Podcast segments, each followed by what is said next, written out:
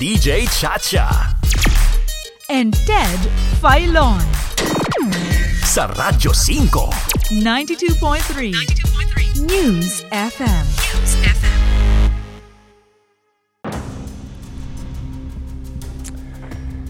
13.7 trillion pesos. Ganyan na po kalaki ang pambansang utang ng Pilipinas. Yan ang pinakahuling informasyon na inilabas po ng Bureau of Treasury as of January 2023. Tumaas ito ng 14% mula noong Enero noong nakaraang taon at inaasahan pa itong patuloy na tataas. Sa 116 milyon na populasyon ng bansa ngayon, kailangan nating mag-ambag-ambagan ng 118,000 pesos bawat isa para mabayaran ang utang na ito ngayon. Sa gitna po ng patuloy na paglaki ng utang ng Pilipinas, itinuturing po naman ng malaking mayorya sa Kamara de Representante na nagsusulong ng pag-aamyenda sa ating saligang batas sa pamamagitan po ng Constitutional Convention na ang halagang higit siyam na bilyong piso ay napakaliit lamang na gastusin kumpara sa mga benepisyong makakatulong daw sa ekonomiya ng ating bayan. Higit siyam na bilyong piso ang gagastusin po ng bayan kung sakasakaling matutuloy ang Constitutional Convention na ito kung saan maghahalal po ng isang delegado na magmumula sa 253 distrito sa buong Pilipinas. At 63 naman o 20% ng CONCON ang itatalaga bilang sectoral representatives. Kung matutuloy, ang 316 na mga delegado na ito ay tatanggap ng 10,000 pisong allowance bawat araw, bawat isa. Sila umano'y magtatrabaho ng limang araw sa loob ng isang linggo o dalawampung araw sa isang buwan o tatanggap ng dalawang daang libong piso na allowance bawat buwan maliban pa sa 40,000 pesos bawat isa para sa transportation allowance at karagdagang 30,000 pesos bilang rent allowance bawat isa. Suma total 270,000 pesos ang tatanggapin na kabayaran ng bawat isa sa 316 na mga delegado sa CONCON. Ang bawat isang delegado ay mayroong tatlong itatalagang tauhan na sesweldohan din ng taong bayan. December 1 ngayong taon hanggang June 30 ng 2024 ang sinasabing panahon ng Constitutional Convention. Ito ang paliwanag ni Congressman Rufus Rodriguez, ang chairman ng House Committee on Constitutional Amendments nang siya'y aming makapanayam. Well, uh, clearly, in our bill on the CONCON, it is uh, the uh, time period for their sessions and their work will be from July, from uh, December 1, 2023, this year, up to June 30, 2024, seven months niyan. And so therefore, eh, that will be uh, 316 uh, uh, delegates, and that will all be about about uh, more than 1.2 billion uh, for the honorarium uh, or the per diem of the uh, our convention. A total cost of the convention will be about uh, uh, 4 billion, yung convention proper. Mm, And then may okay. gastos sa election, Oo. 1.5, may Opo. gastos sa kwan. Tsaka sa, about yung, 3 yung office po, mga 9 billion. opo, pati yung oh, pati pati po yung office and administrative staff, no? Yes, Opo. kasama na yan Mm-mm. sa 4 Mm. billion na Mm. operation sa Okay. Congress. May Sige. tatlong staff ang ating mga Mm. ah, delegado. May Mm-mm. chief of staff, mayroon siyang researcher or Mm. legal counsel, Mm-mm. and then number three, he will have a messenger utility. Mm. Tatlo. Opo. So uh, they that will be spent for Mm. by the uh, by the uh, budget for the convention. Meron na ba Uh, they kayong will ano? be Mer- holding office Opo. at the PICC. Ah. Magrerenta na sa PICC. Mhm. Doon na, sa Mhm. plenary hall ng PICC, Mhm. doon na Mhm. ang ating uh, session Mhm. sa convention. Mhm. We had uh, a very, very neutral venue, Opo, which is opo. the PICC. Opo. Doon sila mag-work. Yes. Okay. Sige, anyway. And ah, they will have mm, also, Ted, mm, to be honest to be clear, Mm. they will also have uh, 40,000 as traveling expenses a month. Okay. Why? Four- Because Mm. uh, every week uh, they will be going home uh, Monday to Friday. They go to their families in their provinces, in their districts Mm. uh, from uh, Friday evening Mm. and then to Sunday and come back. So uh, we estimated that the traveling expenses, uh, plane fare will be about 10,000 a week. So 40,000 a month. Okay? So, and then uh, mer- meron oh. pa silang ano, Mm. uh, magre-rent sila ito, titira sila Mm. sa Maynila Mhm. uh, sa Kwan. So under the uh, statistics of the NEDA, uh, that uh, the the uh, the rentals now, uh, of PSA, Philippine Statistics Authority, rental in Manila is about 30,000. So they will also have paid 30,000 a month. Okay, sige. So, so, yes. so, so meron silang 200,000 stipend plus Yes. 40,000 allowance, that's 240, and another 30,000 for rentals na kanilang titirhan. So, Yes, apo, 270 lahat. Ted. Oh, 270 two- lahat. Bawat DM, isa. Mhm. Traveling and uh, lodging expenses. That is Okay. correct. Okay, 270 total sa bawat isang delegado, 316 yan for 7 months. That's correct. That is correct. Yan po ang tinig ni Congressman Rufus Rodriguez. Sino ang maaaring tumakbo bilang delegado sa CONCON na kakatawan sa bawat distrito?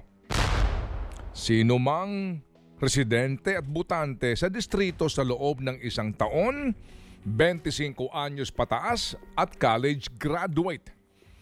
Walang pagbabawal na lumahok sa halalan po ng CONCON ang sinumang kamag-anak ng mga halal na opisyal mula sa distrito o lalawigan o miyembro ng dinastiya.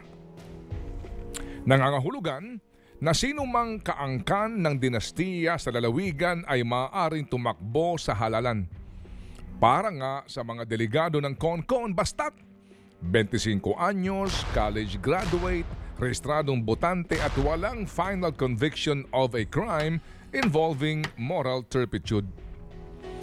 Bagamat ang ipinapangalandakan po ng mga nagsusulong ng CONCON sa Kamara na pawang mga economic provisions lamang ng ating kasalukuyang sa Ligang Batas ang aamyendahan o babaguhin ng mga delegado ng CONCON, mismong si Chairman Rufus Rodriguez na ang nagsasabi na kapag nagsimula na ang convention mismo, maari nang baguhin ng mga delegado nito ang alinmang probisyon ng ating saligang batas. So may buhay lang ito at doon lamang kayo pe pwedeng gumalaw sa economic provisions ng saligang batas. Well, that is our resolution, but we all noted that once a convention is convened, they have also constituent plenary powers. And so it's possible. Mhm. We have to be uh, honest and frank on this. It is possible, but we are definitely urging uh, the, uh, the elected and appointed delegates na sa ikaw na tayo, economic provisions lang tayo because very divisive kung mag-discuss sila ng mga uh, political amendments. Then, Mm. Nangangahulugan na maging ang term limits o paglilimita sa haba ng panunungkulan ng mga halal na opisyal ng gobyerno ay maaari nilang baguhin. At maaari din na sa halip na gawan ng enabling provision o klarong provision ng batas ang kasalukuyang pong pagbabawal ng 1987 Constitution sa political dynasty, ito ay pwedeng tuluyan na nilang alisin. Sulit naman daw po ang gagastusin ng mga Pilipino sa konkon na ito sapagkat ito umano ang magbibigay daan sa pagpasok ng maraming dayuhang mamumuhunan sa ating bansa. Datapwat ilang batas na ang ipinasa ng Kongreso na nag-aamyenda sa ating Public Service Act kung saan pinapayagan na ang isandaang porsyentong pagninegosyo ng mga dayuhan sa telecommunications, railways, expressways, airports at shipping industries. Maging ang Foreign Investment Act ay inamyendahan na rin kung saan pinapayagan na ang isandaang porsyentong pangangapital ng mga dayuhan sa mga lokal na negosyo. Pati na nga po ang Retail Trade Liberalization Act ay inamyendahan na rin kung saan binabaan ang halaga na ipupuhunan ng mga dayuhang kapitalista sa retail enterprises na kanilang patatakbuhin sa Pilipinas. Ano pa bang mga batas ang kakailanganin po ng Pilipinas para humikayat sa mga dayuhang namumuhunan na magnegosyo dito sa Pilipinas? Marahil gusto nilang kalikutin ang probisyon sa Article 12 ng ating kasalukuyang saligang batas na nagsasaad na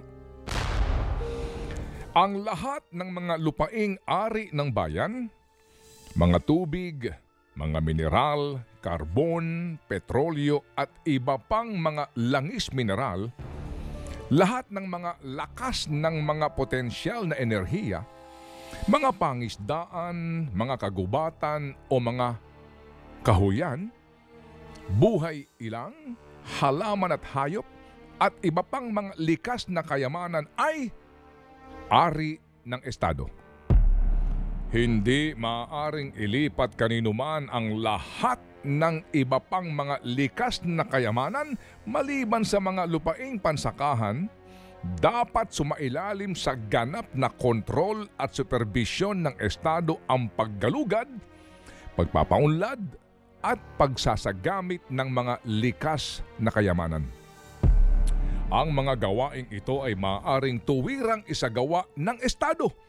O ito'y maaaring makipagkasunduang koproduksyon, magkasamang pakikipagsapalaran, bakasang produksyon sa mga mamamayang Filipino o sa mga korporasyon o mga asosasyon na ang 60% man lamang ng puhunan ay ari ng gayong mga mamamayan. Ang probisyong bang ito ang gustong baguhin ng mga nagsusulong ng konkon? Ang ipagkanulo ang mga Pilipino sa mga dayuhan na siyang magkakaroon na ng kontrol sa ating mga likas na yaman? Ang panukalang ito na inaprobahan po ng Kamara ay panukala na isang resolution of both houses. Ibig sabihin, wala itong silbi kung hindi sasang-ayunan ng Senado.